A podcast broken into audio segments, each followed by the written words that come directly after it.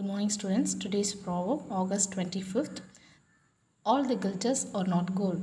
This is a often quoted proverb which means that anything which attracts you because of its external appearance may not be that worthwhile to use.